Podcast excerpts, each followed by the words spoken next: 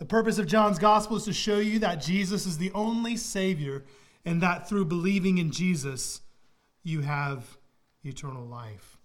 Let's open our Bibles to the Gospel of John. Particularly, we'll be in John chapter 17. That is our text this morning. We'll be looking at the entire chapter of John 17. If you're if you need a Bible or if you're using one of the blue Bibles from a chair near you, you'll find that text on page 903. Again, that's page 903 and we also want you to know that if you don't have a Bible, that blue Bible is our gift for you. We can think of no better gift to give you than the Word of God. And while you're turning to John chapter 17, I want to chart, chart our course for a bit. After this week, Lord willing, as Caleb's announced, we begin our Advent series. Our theme for this year's Advent is Christ our priest, the only mediator. We'll take the next five weeks to look at the book of Hebrews as the author of Hebrews shows us Jesus fulfilling the role and office of priest. Christians have historically identified Jesus as fulfilling three offices prophet, priest, and king. In the last two years, around Christmas time during Advent, we have considered Christ our king, and then last year, Christ our prophet. And this year, we're going to round out the trilogy looking at Christ our priest. But why? Can't we just keep going through John's gospel? Can we just celebrate Christmas that way? We certainly could, and we would suffer nothing for it. But as is our practice, given the opportunity of the season and the calendar, we take the Sunday, Sundays in December to drill down on specifics about our Savior in hopes that our hearts are better caused to rejoice in his incarnation. We believe with the Apostle Paul that there are unsearchable riches in the person and work of Jesus. And so our Advent celebrations, even though they're a break from our normal routine, are an expression of that belief that every Lord's Day, as we look to Jesus, we have special seasons where we can focus in on different aspects of his glory and the riches of Jesus Christ. So, Lord willing, next week this room will look different in terms of decor. The texts we are going to study will be different. The songs we sing will be festive, yet we're going to do the same thing. We're going to turn our eyes to Jesus, who was born in order that he might die and rise again to save us from our sin. And as the providential hand of God would have it, we get a bit of, of a prelude to our Advent series, to Christ our priest, in our text this morning as Jesus actually is fulfilling the role of priest as he intercedes to the Father on behalf of his disciples. Here, the mediator is before us, mediating for us as our great high priest. So, the title of the sermon is Hearing Jesus Pray. So let's listen to him pray as we read this text together this morning. When Jesus had spoken these words, he lifted up his eyes to heaven and said, Father, the hour has come.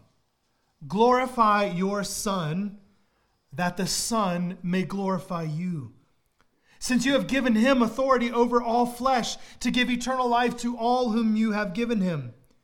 And this is eternal life, that they know you, the only true God, and Jesus Christ, whom you have sent. I glorified you on earth, having accomplished the work that you gave me to do. And now, Father, glorify me in your own presence with the glory that I had with you before the world existed. I have manifested your name to the people whom you gave me out of the world. Yours they were, and you have you gave them to me. And they have kept your word. Now they know everything that you have given me is from you. For I have given them the words that you gave me, and they have received them, and have come to know in truth that I came from you, and they have believed that you sent me. I am praying for them. I am not praying for the world, but for those whom you have given me, for they are yours. All mine are yours, and yours are mine, and I am glorified in them. And I am no longer in the world, but they are in the world and I am coming to you.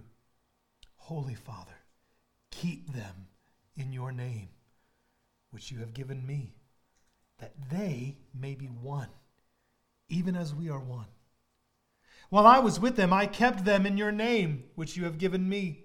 I have guarded them, and not one of them has been lost except the son of destruction, that the scripture might be fulfilled. But now I am coming to you, and these things I speak in the world that they may have my joy fulfilled in themselves. I have given them your word, and the world has hated them because they are not of the world, just as I am not of the world. I do not ask you to take them out of the world, but that you keep them from the evil one. They are not of the world, just as I am not of the world. Sanctify them in the truth. Your word is truth. As you sent me into the world, so I have sent them into the world, and for their sake I consecrate myself, that they also may be sanctified in truth. I do not ask for these only, but also for those who will believe in me through their word, that they may all be one, just as you, Father, are in me, and I in you that they also may be in us, so that the world may believe that you have sent me. The glory that you have given me, I have given to them, that they may be one even as we are one. I in them, and you in me, that they may become perfectly one, so that the world may know that you sent me and loved them even as you loved me.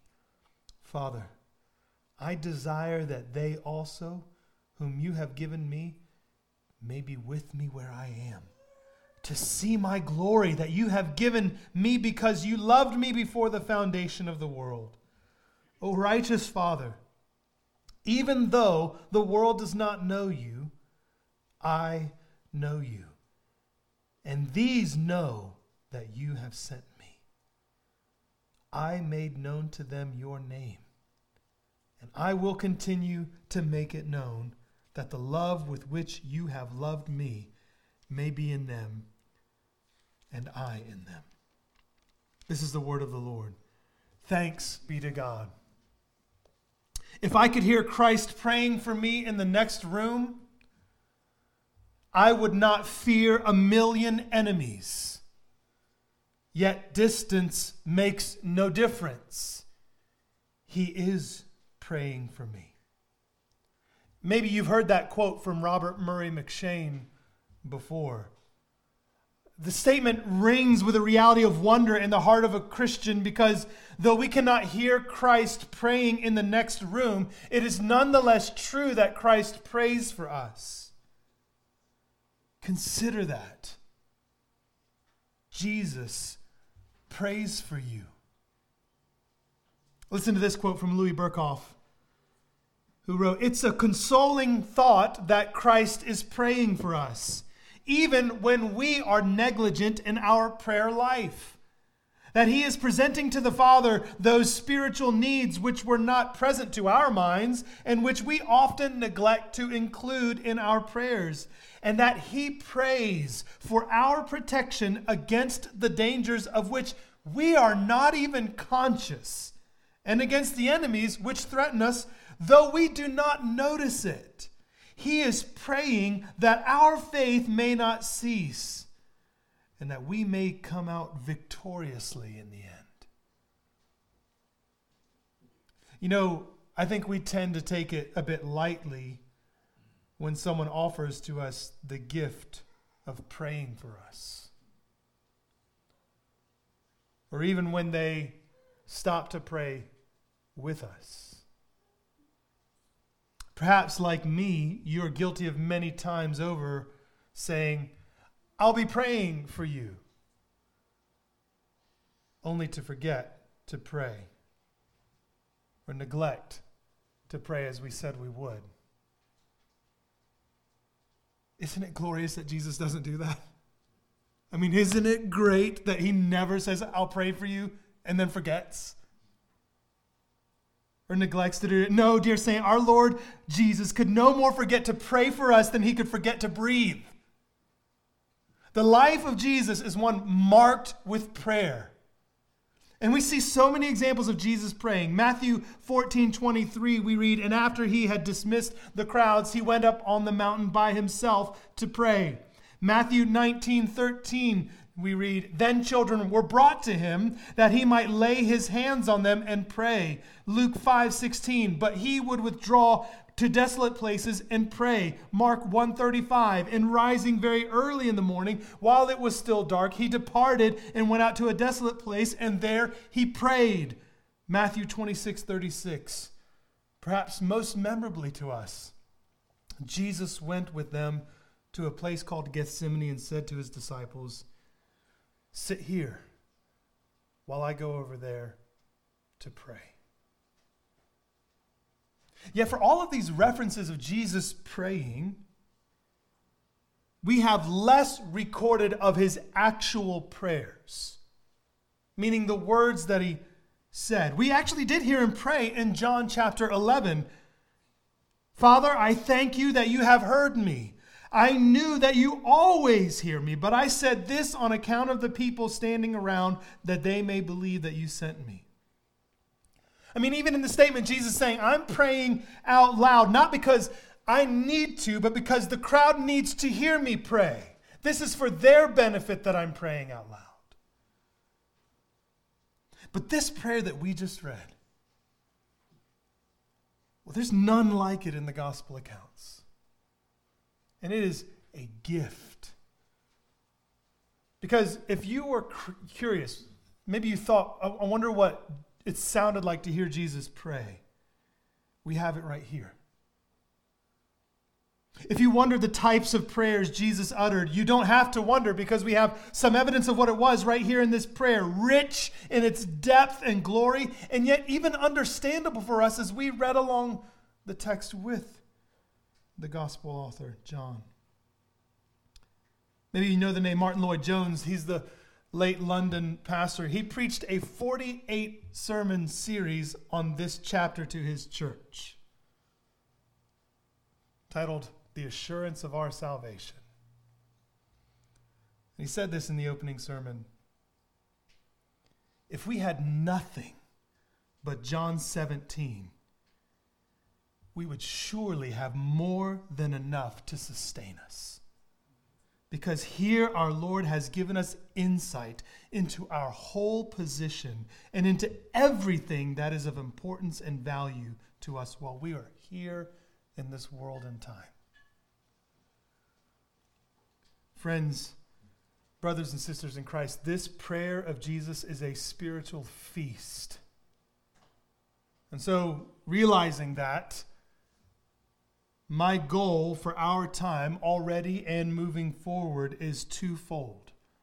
First, I am hoping to whet your appetite to read and reread and study this prayer, to listen to Jesus pray just so that you simply marvel at the love of our Savior.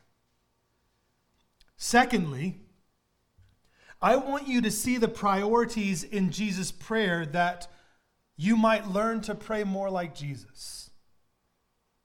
This prayer is not a how to prayer guide. Don't misunderstand me here. John did not intend it to be so. Parts of this prayer are only Christ's, meaning he is God's Son, the eternal Word, and the second person of the Trinity. So parts of this prayer are not ours to pray, yet the whole prayer is instructive and comforting to us. Do you remember where we've been over the recent weeks and months? John has shown us how Jesus comforted his troubled disciples by teaching them, by giving them promises, by helping them. And now we see John giving us even more of Jesus' comforting words to the disciple, except these words are uttered by Jesus to the Father on behalf of his disciples. He is praying for them.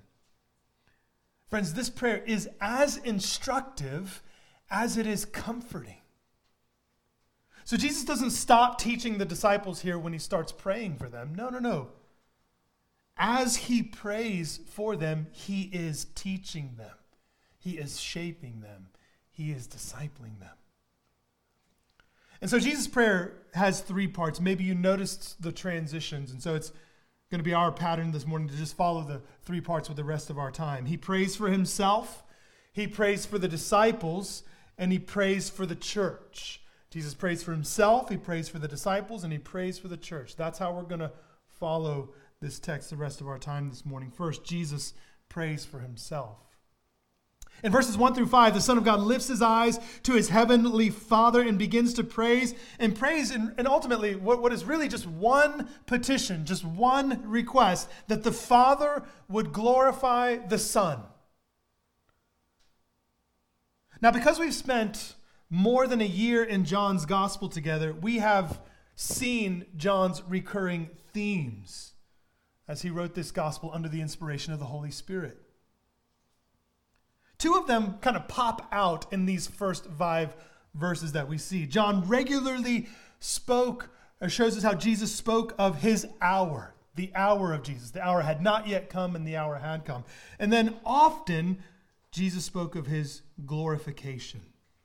And so let's look at those two things. First, the hour of Jesus. So, first of the much for, for much of the first half of the gospel, we hear Jesus actually telling many different people, "My hour has not yet come." Most famously, probably in John chapter two, to his mother during the wedding at Cana. And as we've walked through the gospel, there is this tension that Jesus is constantly telling people, My hour has not yet come, my hour has not yet come. And you begin to wonder, well, what is this hour? And when will it come? Well, now as Jesus prays, he states, Father, the hour has come. That's not the first time he's noted that the hour has come. He's actually already told us this in the end of, or excuse me, the middle of chapter 12 and then in the beginning of chapter 13. He had previously said the hour had come, and the timing of those chapters, even though they've been a bit far from where we are right here, because we've taken a walk slowly through these chapters, they're only a matter of days from this moment right here. Jesus' arrival at this Passover in Jerusalem was the hour that his whole life had proceeded towards. Because in this Passover celebration, he himself is going to fulfill John the Baptist's prophetic word from John 1:29, behold the lamb of God who takes away the sins of the world. The hour Jesus had been pointing to with every not yet, not yet, not yet was the hour when he would complete the work of redemption through his own death, resurrection, and ascension. And now, the opening words of this prayer remind us of what he said when the Greeks came seeking him. And John recorded in, in chapter 13, verse 1, that Jesus knew the hour had come. But that does uh, offer us a question who set the time of this hour? Well, his Father. Jesus was sent by God. That much is evident from this prayer and so many statements in John's gospel. And here it is the hour when he would be glorified was the Father's will and purpose and plan being accomplished. It's the sovereignty of God. The Lord has set the hour. And notice that Jesus, in his prayer, he doesn't rail against the sovereignty of God, nor is he panicked in the face of suffering. He doesn't even become fatalistic, saying, Well, God is sovereign and in control, so whatever he wants is what he's going to do. Whatever, Father. What Jesus did was pray. He knew and believed that the Father was in complete control of what was happening. Instead of resignation, the Lord Jesus prays to his heavenly Father. You see, friends, a, a, strong belief in God's sovereign control of all things does not relieve us from praying. But rather, if we look at Jesus, we see that the more we understand the sovereign work of the Father, the more we are prompted to pray all the more. This is one of those moments where we can learn from Christ here. Certainly, though we are not Jesus, the Son of God, we are his disciples by faith, and God is sovereign, and his sovereignty, rather than pushing us away from him as our heavenly Father, can actually serve to bring us to him in prayer as we seek his will, just as it did with our Lord Jesus. It is a faithless statement to say, God is sovereign, so it is what it is. Whatever. It is a faithful prayer to pray, Our Father in heaven, hallowed be your name. Your kingdom come, your will be done. Jesus knows his hour has come, and he acknowledges that in the prayer, but he also prays for glory. He prays for the Father to glorify him and that he would glorify the Father. And we've come across this before that the Father is glorified in Jesus as Jesus accomplishes the work that he was sent to accomplish. And that the Father was actually glorifying Jesus as Jesus completed the work. Now, maybe you remember, we've looked at this before. The term glory is a rich term, and John has used the word glorify in a couple ways that help us grasp what is it, what is it that he's talking about right here. When Jesus prays that the Father would glorify him and that he would glorify the Father, he is using the term to mean magnify or esteem. Jesus prays that the Father would magnify him as he magnifies the Father. And Jesus also prays, I glorified you on earth, having accomplished the work you gave me to do. So he, he prays that he would magnify, that he would glorify the Father, and then he says, I have glorified you in what I've accomplished. We actually saw this in chapter 12. We saw that Jesus specifically tied being glorified to his death and resurrection and ascension to the Father. We've talked a lot about how John loves to use irony in his gospel. He does it on purpose. And the greatest display of irony that John uses is the brutal murder of Jesus that is actually his glorification. That his lifting up, his exaltation would be on a cross that the exaltation would include the horror of his execution. And yet, it is the very death of Jesus that the, was the work of the Father had sent him to do. That was how he was glorified. And Jesus also prays in that, in that final verse that his glorification on the cross would be ac- actually a gateway, a gateway to the glory that he had known with the Father before the world existed he's returning to the presence of his heavenly Father, having finished the every work that he was sent to accomplish. To take up again his rightful place with the Father. Jesus stares down the cross, enduring the shame for the joy that was before him in the presence of his heavenly Father. And we actually get a hint of where this prayer is going in verse 3 when he says, And this is eternal life, that they know you, the only true God, and Jesus Christ, whom you have sent. You know, we've rehearsed the purpose of John's gospel every Sunday before we start studying it. And it's important that you know that when we talk about eternal life, and when John talks about eternal life, he doesn't just mean unending heartbeats. He means knowing Jesus. Not just facts about him, but knowing the kind of fellowship and relationship that extends into eternity, unbroken in the presence of God which you and I received, not due to the size of our faith nor the strength of our hands, but due to the size and strength of our God. Which becomes much clearer in the second portion of Jesus' prayer, where Jesus prays for his disciples. Jesus prays for his disciples. So, verses 6 through 19, Jesus focuses his prayer to the Father upon these trouble hearted disciples. And if you if you notice, maybe if you were if you were thinking about this or if you read it this week, how and what he prays is not shocking because he prays so much in a theme of the Father's preservation. It just runs all through this section of prayer. And as I was reflecting on this, it strikes me of how, how kind Jesus is in doing this. The disciples with him, in their hearing, listen to Jesus ask the Father to uphold them. I mean, they have undoubtedly heard Jesus pray many times.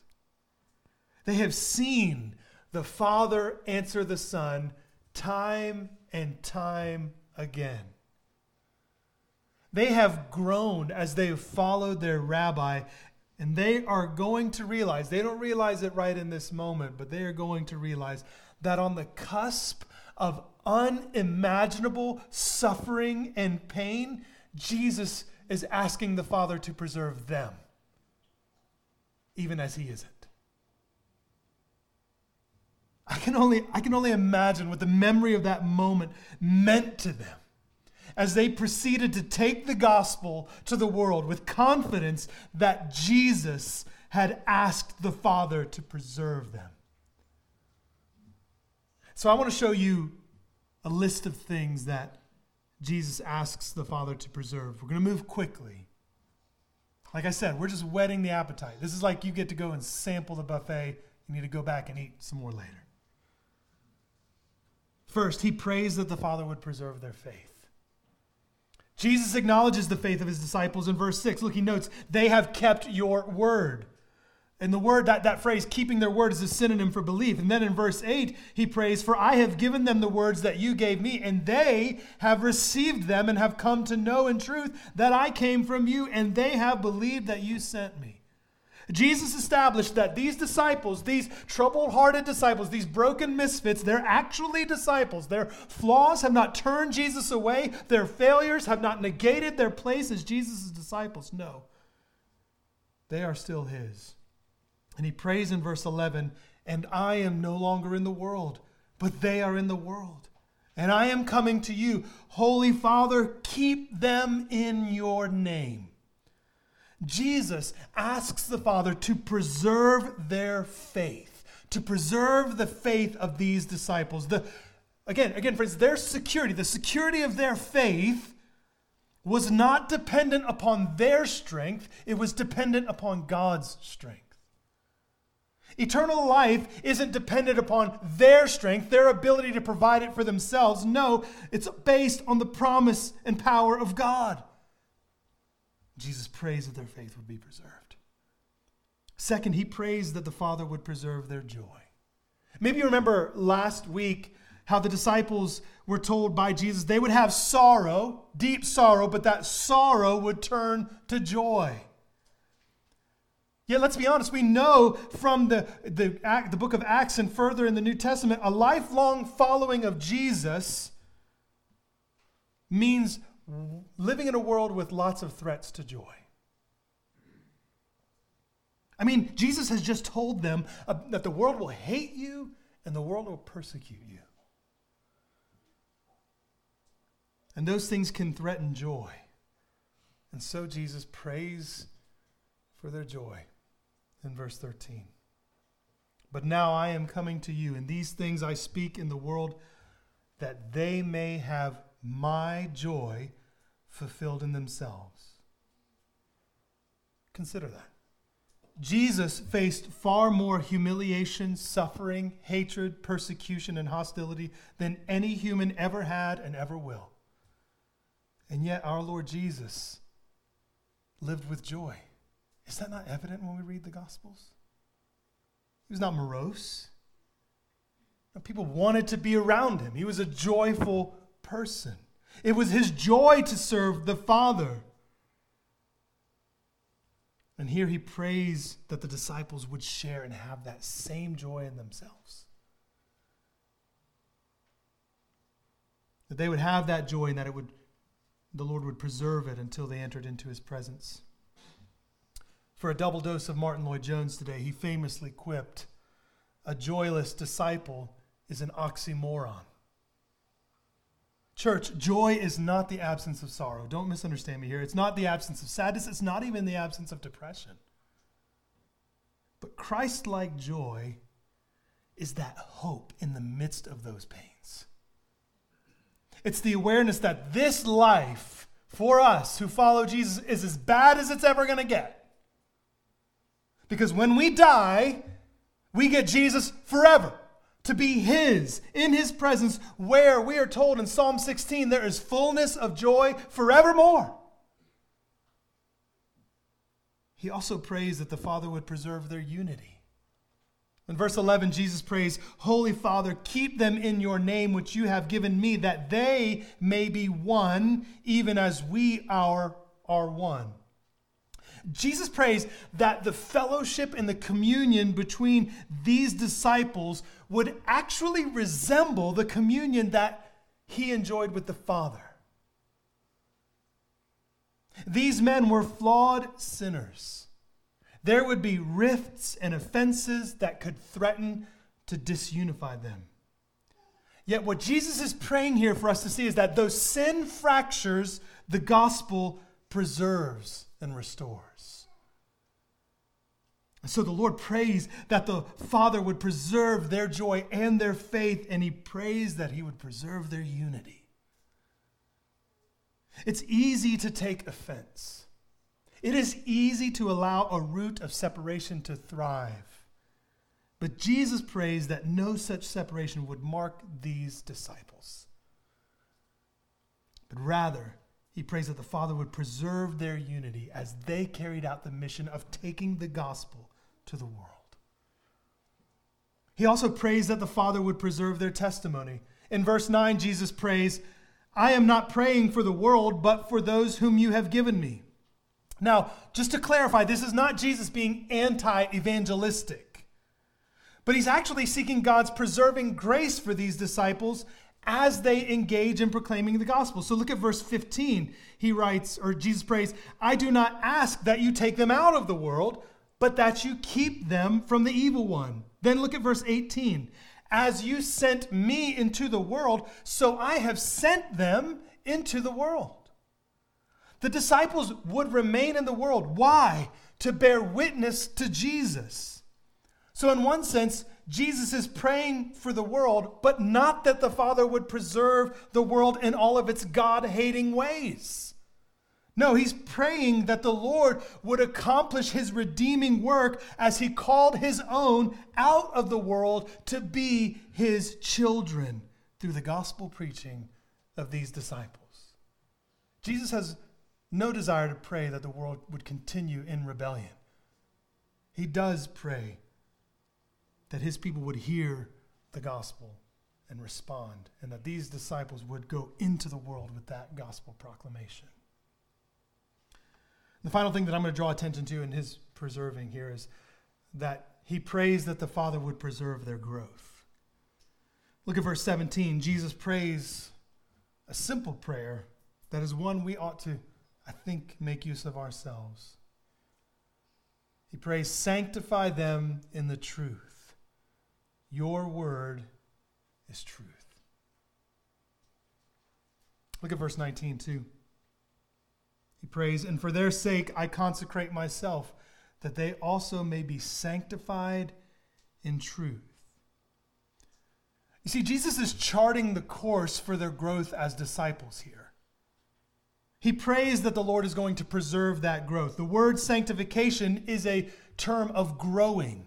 It's growing in Christ likeness, in holiness, in being set apart. The disciples would grow apart from the world and they would grow more like Jesus. And this ragtag group of misfits would do this as they devoted themselves to God's word, specifically the Old Testament scriptures and the words of Jesus. As they did this, they would be sanctified. That is set apart. They're going to look more like Jesus. And the, the Lord Jesus prays that the Father would preserve this growing work in them. Again, what a gift that their rabbi, on the eve of his return to the Father, by way of execution and resurrection, cares for these broken-hearted disciples by praying for them to be preserved by their heavenly Father. And how glorious of Jesus not only to, to seek the Lord's preserving grace for his disciples, but he's teaching them as he's praying for them. He's teaching them how to pray as he prays for them. He prays. And Think, think about as they reflected on Jesus' words that how they would better grasp the priorities that they themselves should have in prayer.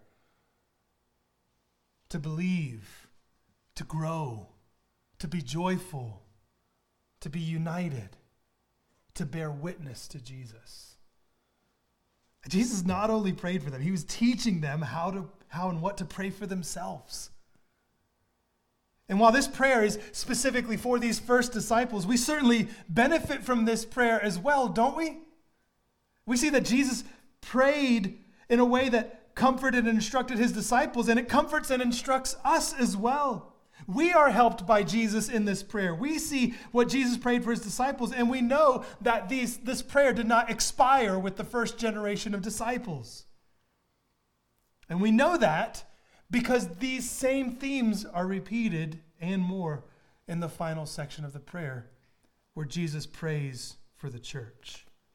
Jesus prays for the church. Now, I'm using the word church here in the universal sense. Jesus is praying for all who would come to faith through the gospel preached by these apostles, all throughout history and in every age, which includes every Christian in this room here today. You didn't arrive here apart from the first preaching of Jesus and the apostles, all the way down till someone gave you the gospel. What a thought to stop and ponder. Church, Jesus prays for us. He prays for us. The one who upholds the universe by the word of his power prays for you. The one who never prays wrong, selfish prayers, but always right, prays for you. And he, and he didn't just pray once at one moment. We're going to see in the coming weeks in our Advent series that he lives in glory, even now, interceding to the Father on our behalf. Yet just consider with me this morning, just think that long before you existed, long before your first breath, your Savior, Savior prayed for you. I mean, what a humbling and comforting thought this morning. You know, it, it would be a, a colossal mistake to look past the obvious here, right? The fact that he prays for those who would come to faith through the preaching of these apostles assumes that the Father will preserve the apostles and their preaching and that they will meet success in their gospel preaching. Jesus knows his prayer will be answered. Otherwise, there would be no point in praying for a future generation of believers. It wouldn't make any sense. But he knows his Father's will. And he prays, and his praying was not wishful thinking, but it was a settled confidence and awareness that the Father heard his prayer and would answer his prayer. So he prays further for us, knowing that the apostles would be preserved, that they would proclaim the gospel, and he knows that you would hear it one day and believe it. In church, what does he pray? We see again that he prays for unity. The word one comes up in this last, last section of the prayer more than it does any other part of the prayer.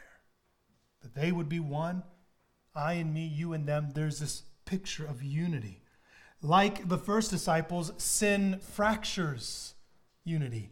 But the gospel, the good news of Jesus Christ our Lord, preserves and restores so that the Lord prays, the Lord Jesus prays that his church would be marked by unity in him that the unity of the church, the universal church, would resemble the unity of God Himself, eternally one, existing in three persons. Now, you may be tempted to think, well, that failed.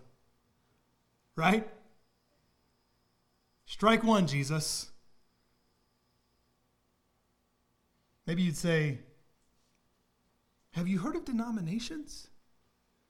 Church splits? Jesus, have you been on Twitter lately? I assume not in the way we might think, just that he knows every thought and intention of every person's heart. I mean, it is true that we're in a time where the vicious rhetoric between Christians seems at an all time high. And if I'm honest, it is more disheartening than I have ever witnessed in my life.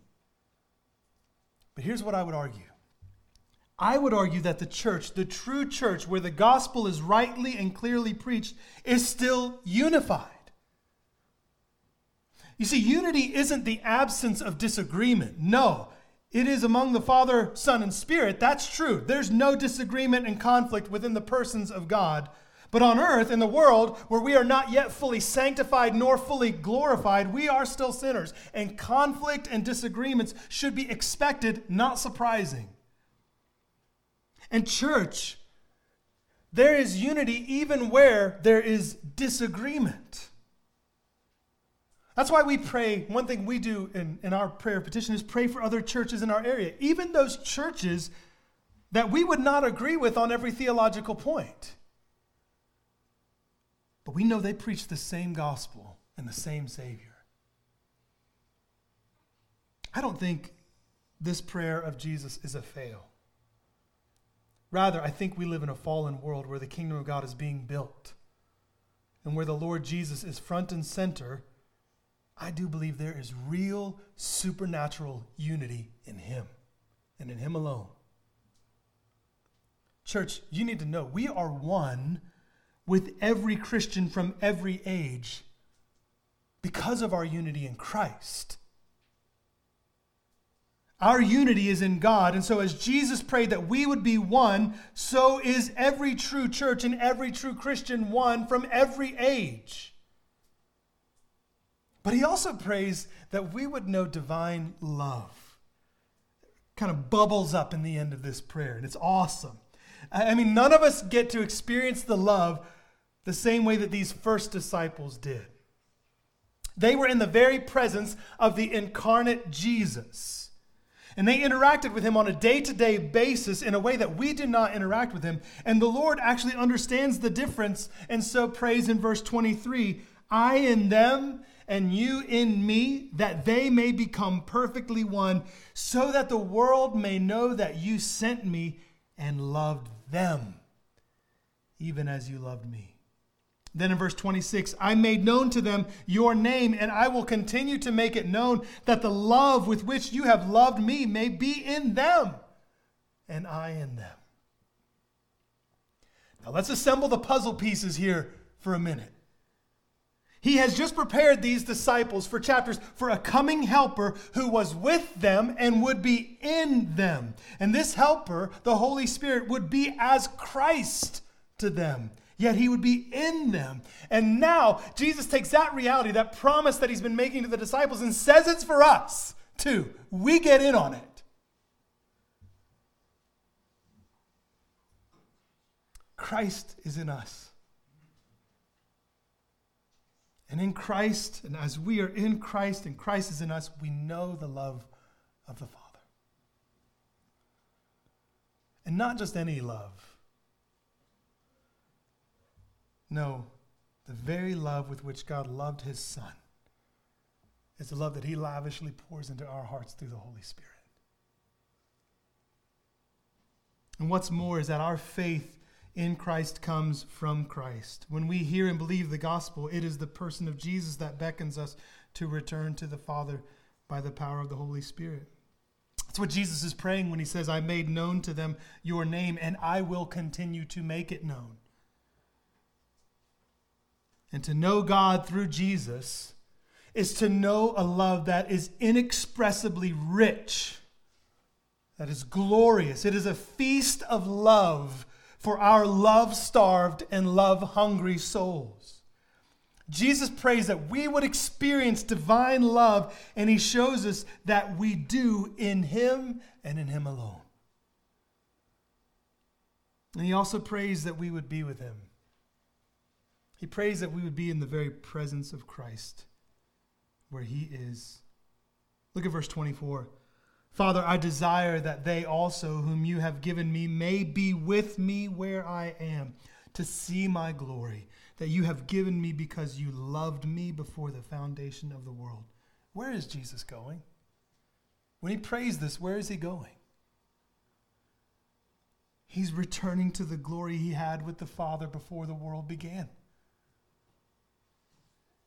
Beloved church, this is where we will be. This eternal life of knowing God. It is dwelling in the presence of the one who took on flesh to dwell among us. It is to see the glory of God, no longer hindered by sin, fear, or doubt, but with unveiled faces and unstained hearts to behold the Lamb of God who took away the sin of the world. That's where we'll go. Like those first disciples, Jesus prays for our preservation, just as he preserved the first disciples. We can know that his every prayer for us is met with a yes from the Heavenly Father. On the heels of a week where we mark the providence of God by thanking him, can we not also be thankful that we can hear Jesus pray? What a glorious treasure is given to us in this prayer. How glorious is our God beloved saints. But let's think about maybe more practically. We've, we've seen big things on the lips, or we've heard big things from the lips of Jesus this morning. We've received a big vision of the glory of God. But how, how might we apply this practically? Maybe even thinking about our own prayers. First of all, we can take comfort and courage. Hearing Jesus pray this morning is an opportunity for every believer here to receive the comfort and the courage with the awareness that Jesus prays for us. Like we heard M'Cheyne say at the beginning if I could hear Christ praying for me in the next room, I would not fear a million enemies. Yet distance makes no difference. He is praying for me. He's praying for you. Take the comfort and courage offered in, to you in this precious reality. We can join Jesus in praying for the glory of God in Christ to be revealed. We can, in our prayers, extol the Lord as we praise his glorious grace to us in Christ. We can pray that the Father would glorify the Son and that he would do it through us. That's a prayer the Lord loves to answer. Or maybe out of all the themes we kind of picked out of this prayer, you can take one of these themes of Jesus' prayer for the disciples or for the church and use that to guide your prayer through the membership directory this week. Pray that the Father would preserve your fellow members' joy. Or pray that the Father would preserve your fellow members' testimony to Jesus this week. Or pray that the Father would preserve one another's faith in Him. And one final, final practical application as Jesus prays for unity, we actually know that he's given us a sign to demonstrate our unity and our oneness in the Lord's Supper. When Christians partake of the bread and the cup, we demonstrate our shared belief in Jesus Christ as the only Savior who gives us eternal life through believing in Him. So if you're not a Christian this morning, as we prepare for the Lord's Supper, we would ask you not to participate in the Lord's Supper because you aren't united to Jesus by faith and you aren't united to other Christians by Jesus. You see, the supper is a proclamation that we are united in Christ alone. And if you're not a believer, this table isn't a place of unity for you. In fact, it's a place of disunity because to participate in it would be a farce. We're glad that you're here. If you're not a Christian, for sure we are glad that you're here, but we would ask you not to partic- participate in the supper if you're not a believer in Jesus. It would be an empty and dangerous thing for you to do. For the Lord warns those who eat and drink apart from Christ will endure judgment, and we do not desire judgment for you. We desire blessing. So instead, if you're not a Christian, why not spend these next few minutes praying? Praying that the Lord would reveal himself to you that he would speak through his word and his people to give you new life in him. If you are here and you have trusted in Christ as the only Savior, you have abandoned all hope of self saving, you have turned from your sin and believed in Jesus and received his promised forgiveness, this is a place where you can reaffirm your trust in Christ with other Christians. This table displays our unity. If you are in Christ, we encourage you to take, eat, and drink. You don't have to be perfect to partake. If that's true, no one could eat or drink anything from this table. But if you have trusted in Christ, our perfect Savior, then this is a meal for you. Finally, perhaps you're here this morning and you claim to be a Christian, yet you know your life doesn't line up with that claim. It's not that you struggle with sin. Every Christian struggles with sin, but you know that you've stopped struggling against sin altogether. In fact, you're bathing in it. Your affections for Christ are less than your love of your chosen sin. If you're living in unrepentant sin, we'd encourage you not to take the supper. Again, there is no unity for you in taking the supper at this point. You can't be unified in taking the supper while running away from Jesus. This table is for sinners running to Jesus, not running from him. So if you're running away from Jesus and walking in sin, we would plead with you to turn from your sin and to run back to Christ. He's better than whatever you're chasing. But we'd also ask you not to partake in the supper this morning, but rather we would encourage you to take this time to pray and ask the Lord to enable you to repent and return to Jesus. We'd also encourage you to connect with a fellow Christian, a brother, sister in Christ who will pray with you, who will help you in your fight against sin. You are not meant to be isolated. You were meant to walk in unity and oneness with Jesus and with other Christians. So I'm going to pray. And when I finish, Caleb will play some music. And when all have been served, the communion elements, I'll return and lead us in taking the supper together. So would you pray with me?